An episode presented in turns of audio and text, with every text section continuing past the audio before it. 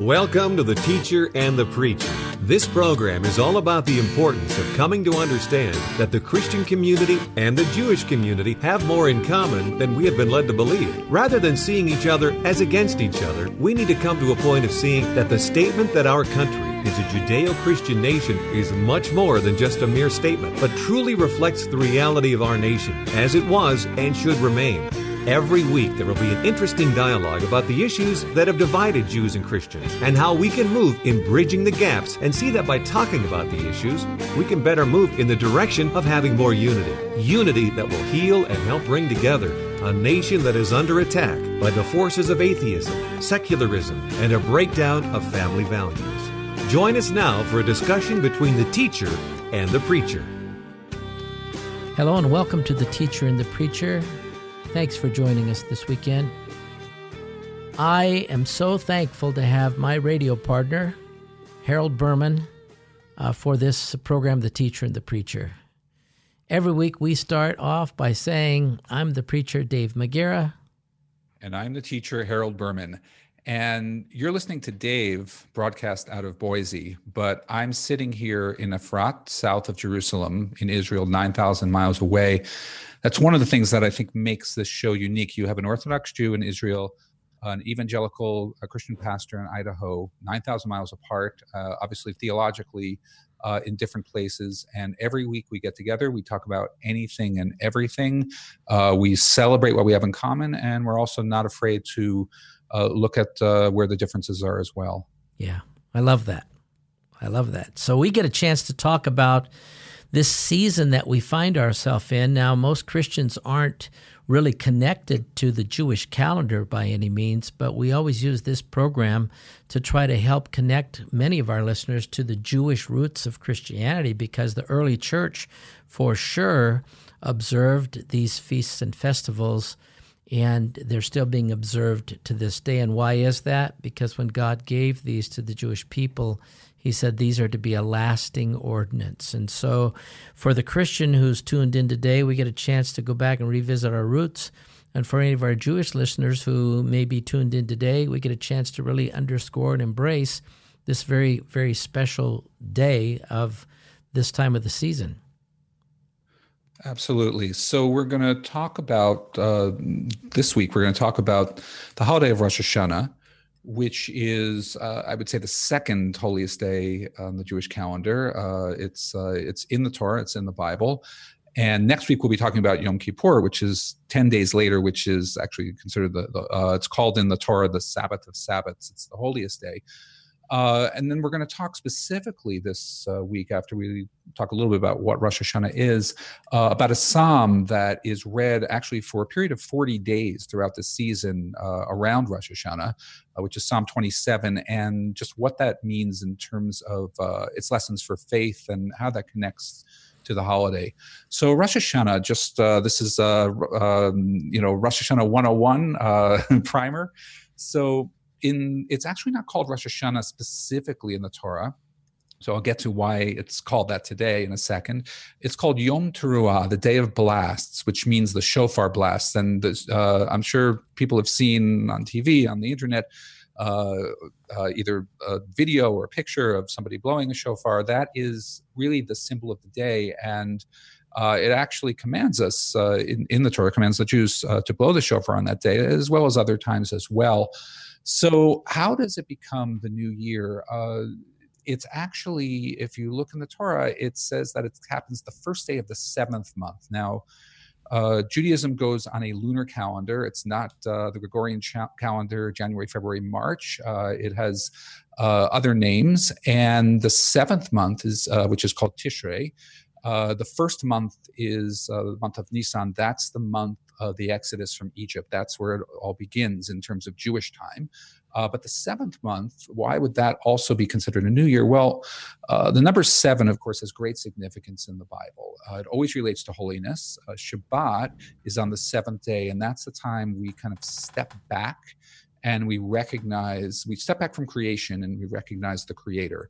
So Rosh Hashanah, or the seventh month that Rosh Hashanah begins, is the same thing. It's it's this month of these holidays, starting with Rosh Hashanah, where we actually stand back and recognize the Creator, and that's really what Rosh Hashanah is all about. Uh, incidentally, um, in Jewish time, it's not 2018 as per the Gregorian calendar. The Jewish year uh, started quite a bit earlier than that, so we will be entering, starting Rosh Hashanah, the year 5779 uh, which is considered the time from creation, uh, but actually in Jewish thought, it's from the creation of humanity. And if you look at what scholars say about when civilizations actually started, it's it's not far off. Yeah. This is an interesting time of year. So, one of the things you and I have talked about at various times across our programming, we've talked about the fact that this marks the new year, and there's actually more than one new year on Correct. the Jewish calendar. So what is what is it that sets this particular new year apart? Well, uh, you know, as I said, it's it's really about the creation or or the the birth uh, birthday, if you will, of humanity. So it's it's in the seventh month. It, might, it totally makes sense. Uh, you know, it's the this is where recognizing, as I said, God as the creator. So th- while the exodus from egypt that happens in the first month uh, you know that that uh, first month the beginning of that first month nisan is a new year but that's really a new year in terms of uh, the jews coming out of egypt having the covenant uh, at mount sinai. That is really as i said the beginning of jewish time. This is really although it's a jewish holiday it, it, it has a much more universal aspect. It's it's really about uh, you know God is not just the uh, the king over the Jews, but the king over all humanity, and uh, the Jews feel obligated by the Torah to, uh, if if you will, metaphorically, crown God as king uh, on Rosh Hashanah. So it's a, not only a new year, but it's also a, a day of judgment. As you mentioned earlier, it's a, a day of the shofar being blown. Correct. And once again, this is such a good reminder for us because it's a day of judgment where really people are going to be examining their lives for for sin. And they've got these uh, days leading then up to Yom Kippur to really make peace with those who who they may have broken relationships with or some hurts over or whatever. And it's it's that opportunity to begin to come to terms with our sinfulness. And as Micah says, uh, he will turn again and he'll, he'll have compassion on us and he'll subdue our iniquities and cast all of our sins into the depths of the sea. So it's it's a really significant time and a, I think a really healthy time when we take inventory and take a look at what what are the issues and areas of our life where we we may have sin that marks us and uh, we need to come to terms with that. So i think this is such a good thing. So how how did psalms 27 get connected to this particular holy day?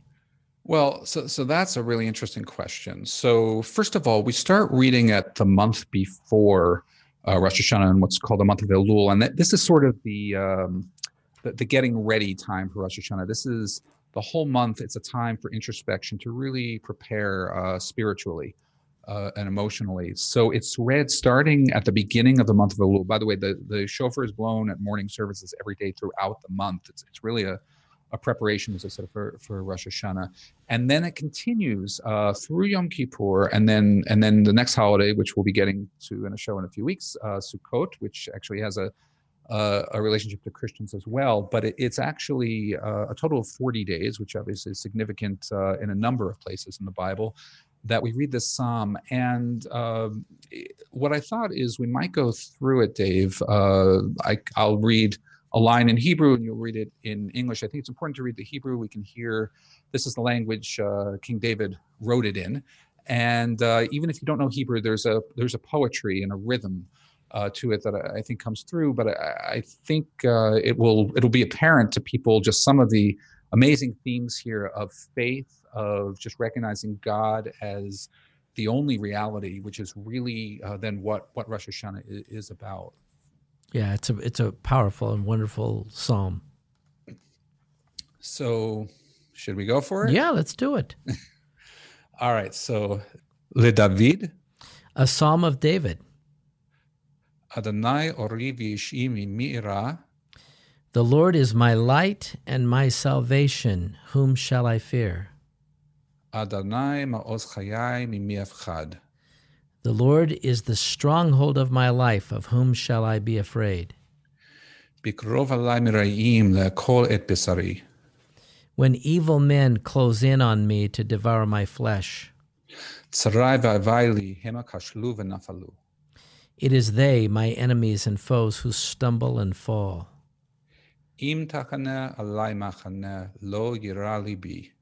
Should an army besiege me, my heart would not fear.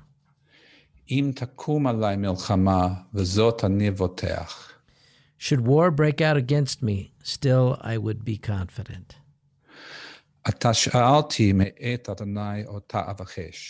One thing I ask of the Lord. Only this do I seek. To live in the house of the Lord all the days of my life.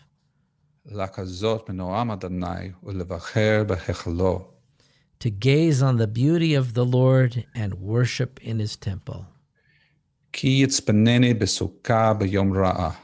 For he will keep me safe in his pavilion on the day of trouble.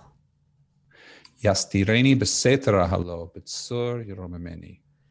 He will hide me under the cover of his tent, and he will set me high upon a rock.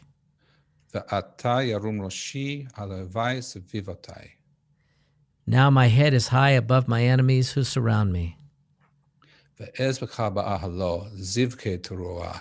I will sacrifice in his tent and with shouts of joy. Ashirava azamra ladonai. I will sing and chant praises to the Lord. Shema Adonai koli ekra v'chaneni v'ya'aneni. Lord, hear my voice when I call. Be gracious and answer me.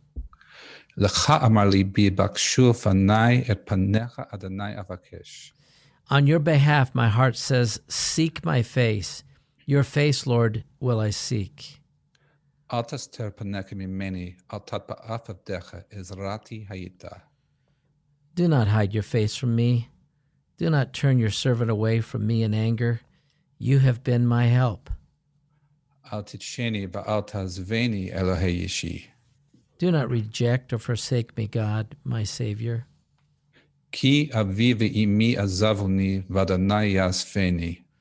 Were my father and my mother to forsake me, the Lord would take me in.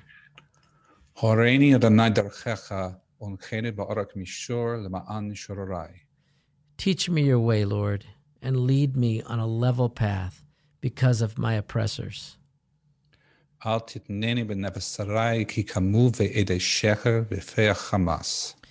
Do not abandon me to the will of my foes, for false witnesses have risen against me, breathing violence.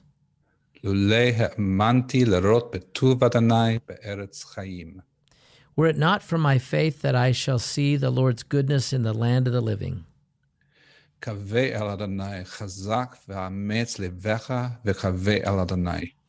Hope in the Lord. Be strong and of good courage, and hope in the Lord. Amen. Amen. That's such a good psalm. It is in, in two languages. yes, yes. I love I love hearing the Hebrew yeah, I mean, it's there's uh, as I said, there's a rhythm to it, and it's it's also it's what uh, what King David wrote it in. So. Uh, Point out something just right from the start, and actually, you, you get this uh, both in the Hebrew and you can get this in translation.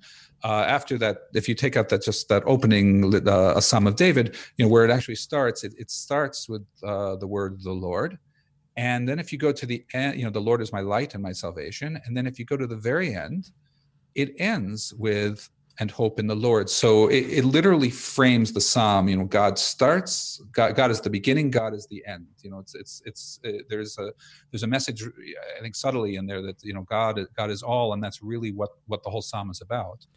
Yeah, I love that. You know, the fact that the Lord can be our light, the one who shows a way in the darkness, the Lord who is my salvation, who creates a sense of security and, and it eliminates the fear, right? Absolutely, and and I think again, and, and this is where it does really tie to Rosh Hashanah because Rosh Hashanah we're we're recognizing uh, that you know it's it's all about God. It's just about God. That God is really the only reality, and that's that's the psalm. The, the Lord is my light and my salvation. Whom shall I fear? You know, basically, you know, you recognize that that God is it. You know, what what what else matters? And you know, even evil men close in to devour my flesh. You know, should an army besiege me? Uh, but but it's like but but god is there. It's like this is this is the real reality. And and it's a message i think for all of us today because uh, we, we all have we're we're, we're uh, we have things that assail us from every direction uh, just getting through the day. And it's very easy to fall prey to the idea that you know that that's that that's reality. Uh, but but it's not. Yeah the reality is that we live in a chaotic mess of this world and it includes painful seasons of doubt, times of fear. Uh, the storms can rage and the winds can blow and make you feel alone, and you crave this safe place. And I think David, you know, goes back and forth in this psalm, kind of remembering the past when the Lord delivered him. And uh, I love the way that it kind of starts out here, that he starts out with such a positive emphasis that the contrast between the light and the darkness and the strength and weakness, they're evident in what he's recognizing about his own life and the faithfulness of God in the midst of this. So I'm reminded of some of the other scriptures when I read this verse that, uh, in in the Lord there is no darkness whatsoever. Right. There's um, uh, there there was a, a, great Jewish sage of the just the last century, uh, uh, Menachem Schneerson, called the Lubavitcher Rebbe. Uh, some people may be familiar. I know Dave, you are with with Chabad. He he was really the the head of the movement, and uh, uh, you know he he talked about that everything, and this really applies to this idea. Everything uh, is that's is from God is real and enduring, and every negative thing it's simply that it's a void waiting to uh, be dispelled. And he talked about you know we commonly equate evil with good and darkness with light, and he said you know the darkness, no matter how ominous and intimidating, it's just the absence of light.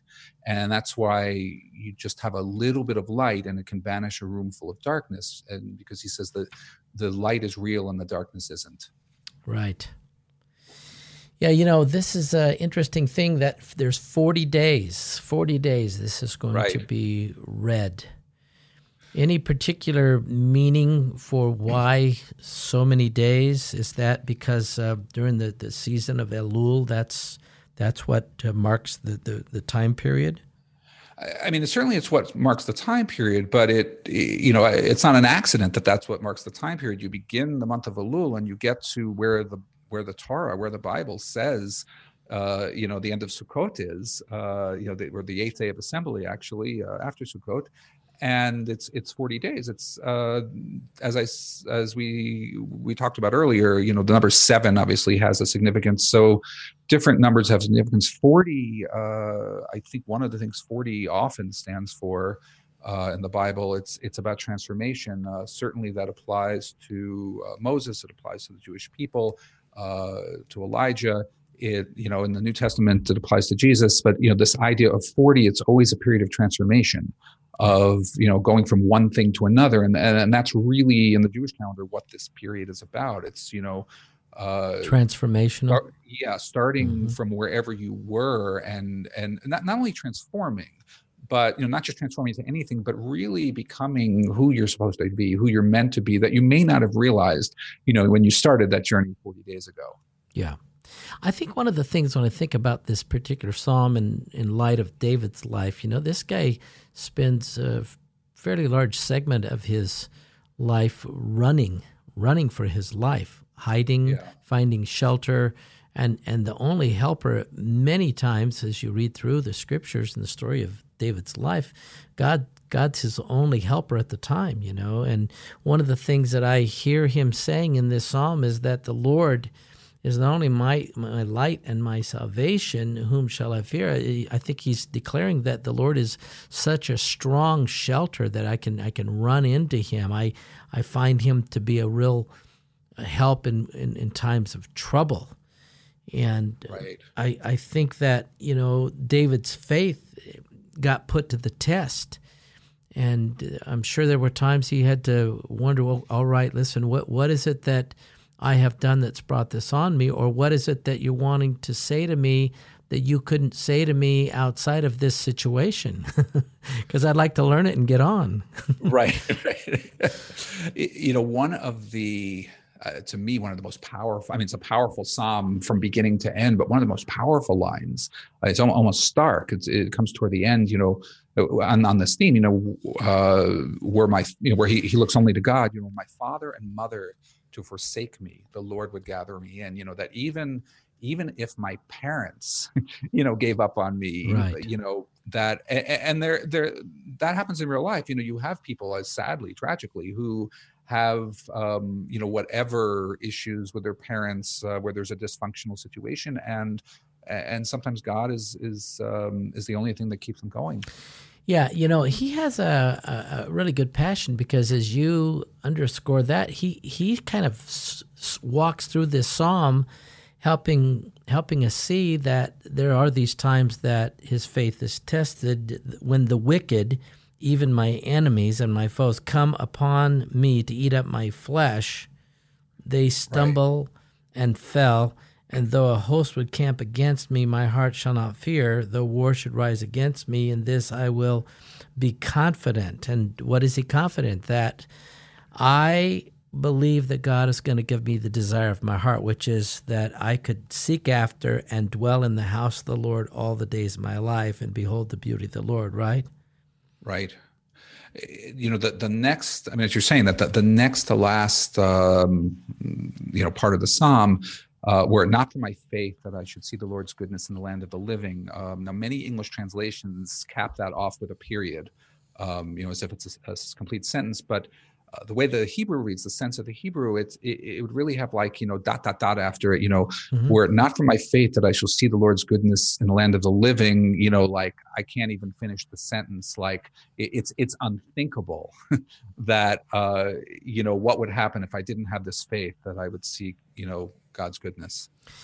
Uh, you know, one of the things I think people love, they, they love the Psalms, and they love, uh, being able to say, yes, that's exactly what I really do feel in my heart. I just didn't have the words. So as they read through the right. Psalms, and particularly, you know, from David's perspective on so many of them, and they go, yes, I, that's what I identify with. And, and that's what I love about uh, the Psalms is I can read this and it, it speaks it speaks the language of my heart.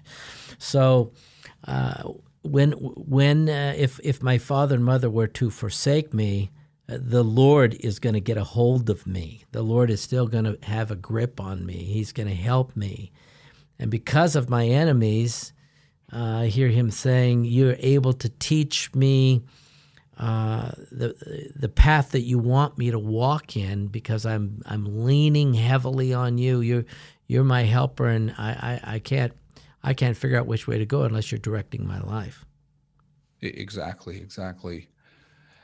I, think there's also, you know, there, there's an idea um, in Judaism, and I, you know, in, in uh, not only in Judaism, uh, that you know, when we give power uh, over to other things uh, in our lives, that um, you know, not only are we we not making a place for God, but it, in that sense, it, it's almost a form of idolatry because now it's it's this thing that controls me. It's this thing. It's this bad thing that happened to me that I answer to.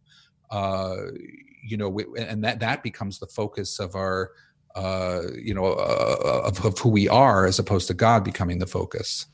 So, Harold, when uh, when this holiday is being observed and, and you're leading up to it and getting ready for it, is there much conversation about Psalms 27 there uh, at a local synagogue or with a group of guys that you get together with?